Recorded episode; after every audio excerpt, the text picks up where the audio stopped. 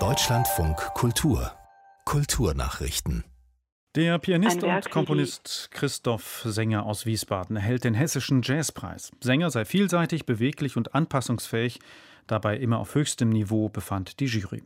Hessens Kulturministerin Angela Dorn lobte die entspannte Selbstverständlichkeit, mit der Sänger sein Zitat herrlichen Improvisationen spielt. Er integriere beinahe alle Stile des Jazz in seine Arbeit. Der vergebene Preis ist mit 10.000 Euro dotiert.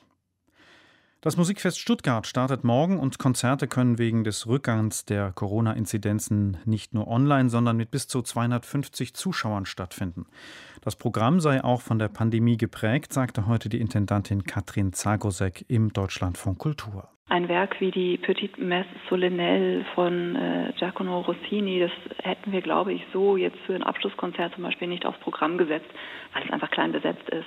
Und äh, wir brauchen aber nun die klein besetzten Werke in diesen Zeiten und entdecken damit auch ganz neue Schätze, die wir in, wie gesagt, im gewöhnlichen ähm, Spielbetrieb in einem Saal, auch wie dem Beethoven-Saal in der Liederhalle, wo man ja wirklich viel auffahren möchte, weil man auch viel Volumen zu bespielen hat, gar nicht im Fokus hat.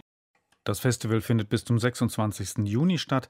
Auch Gespräche über Musik gehören zum Programm.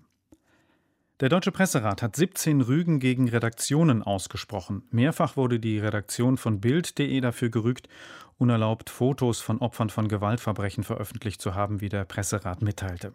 So berichteten Bild.de und Bild am Sonntag über einen erweiterten Suizid und über mehrere Mordopfer.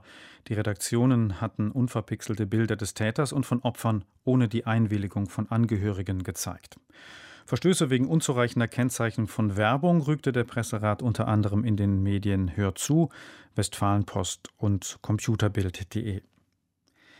Kardinal Reinhard Marx bleibt weiterhin Erzbischof von München und Freising. Nachdem Papst Franziskus das vor einer Woche veröffentlichte Rücktrittsgesuch von Marx abgelehnt hat, sei dieser in seiner Position jetzt geschwächt, meint der ehemalige Benediktinermönch und Unternehmensberater Anselm Bilgri.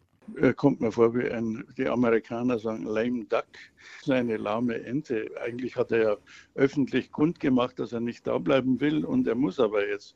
Also irgendwie passiert das ja gegen seinen Willen.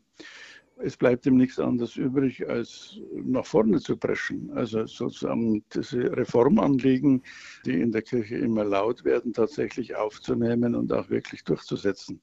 Das vollständige Interview mit Anselm Bilgri hören Sie am Sonntag ab 14.05 Uhr hier in unserem Sender.